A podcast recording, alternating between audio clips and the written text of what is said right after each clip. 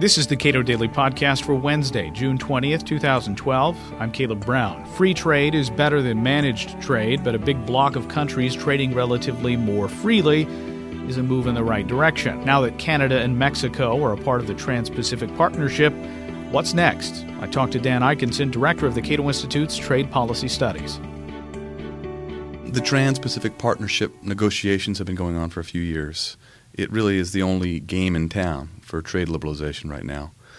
Uh, this, the USTR, the Trade Representative's Office, really wasn't all that interested in this agreement a few years ago. It was more an initiative of the State Department. The State Department saw America uh, re engaging in, in Asia and saw this as sort of a, a way to hedge against China's rise. They saw it as more of a security uh, driven initiative than anything else. Uh, but eventually the USTR caught on, and uh, it's still a pretty smallish setup. It's the United States and eight relatively small countries, four of whom we already have free trade agreements with. The, the, the, important newcomer is Vietnam. It's a country of 90 million people and great upside potential.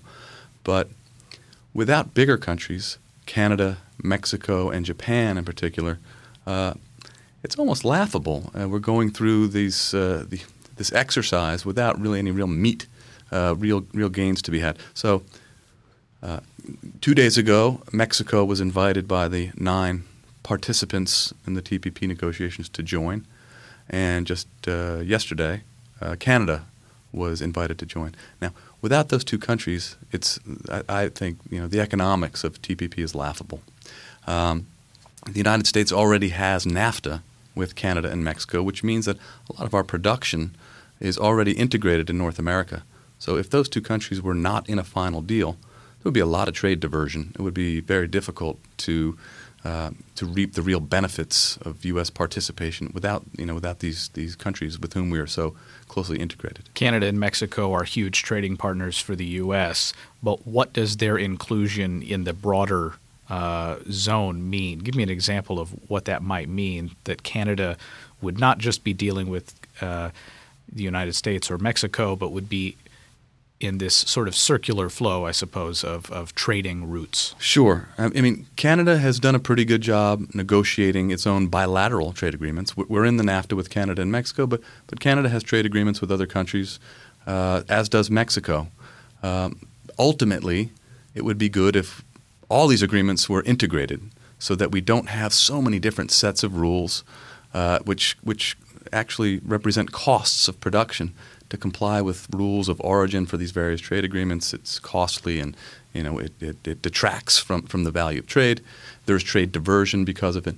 Uh, and, and, you know the best approach is through a multilateral approach. The World Trade Organization. We had the Doha round, which is dead, and it's been dead for a while. And one of the reasons it's dead is because there are 153 countries uh, in the in the WTO, and they're at different levels of development with, with disparate interests.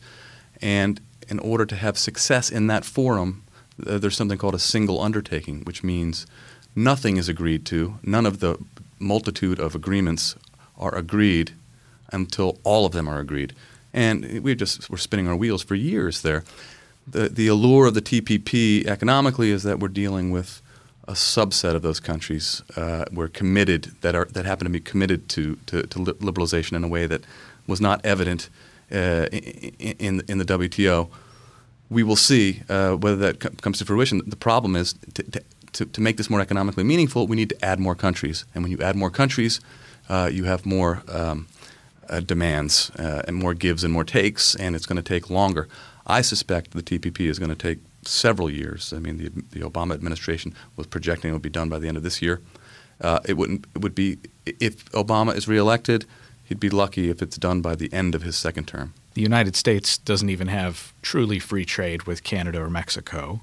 Uh, what do you advocate with respect to uh, getting the United States, in some sense, out of these negotiations? Yeah, I, am not a big fan of, of these negotiations. I mean, I, I like I think we should uh, do what we can to to grant to grant greater freedoms uh, to Americans to trade with whom they wish, uh, to invest where they want to.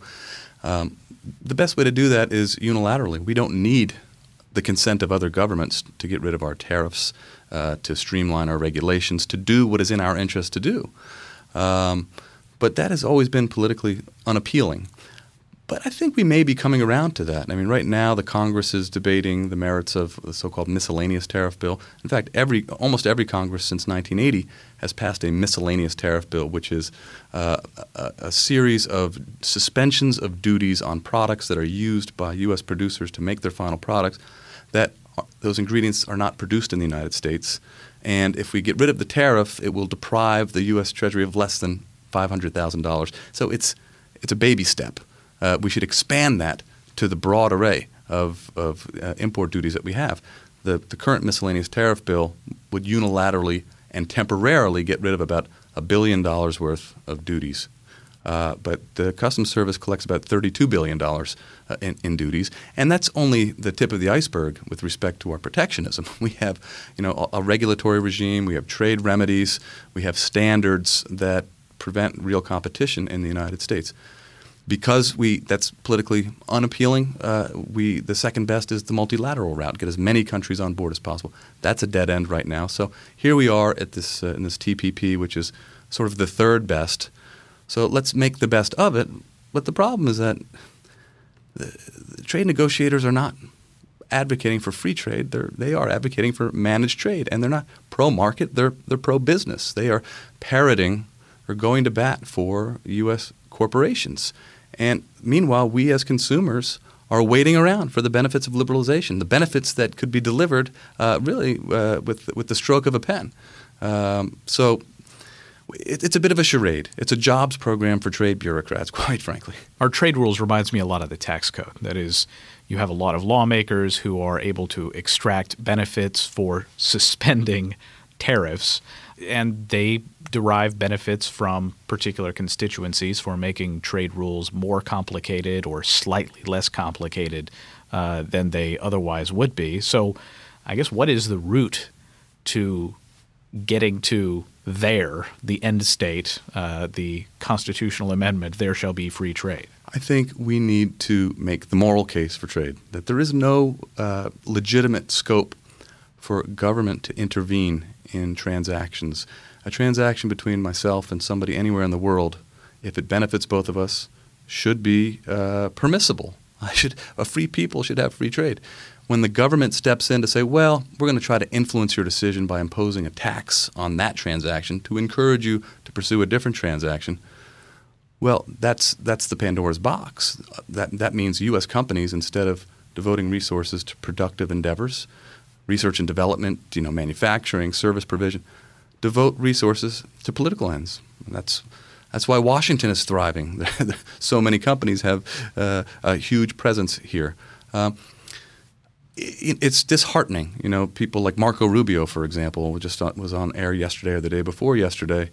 Uh, you know, he's from Florida. It's a big sugar-producing state. Sugar, of course, is uh, highly protected, uh, regardless of which party holds the White House or the majority in Congress.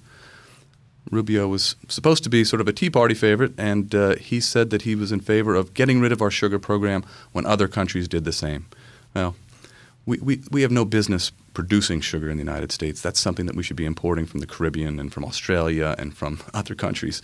Instead, we protect beet farmers in North Dakota and Colorado uh, because these programs exist. Uh, so we need to uh, chase out of the shadows these programs, and we need to, con- you know, make the compelling argument, not the economic argument, but first the moral argument that what, what is what is proper about this, and you know, the conclusion is nothing. These trade agreements sort of give cover to politicians as well, saying, well, we want a level playing field, and we can only have a level playing field when everybody agrees to what that level playing field looks like. That's right.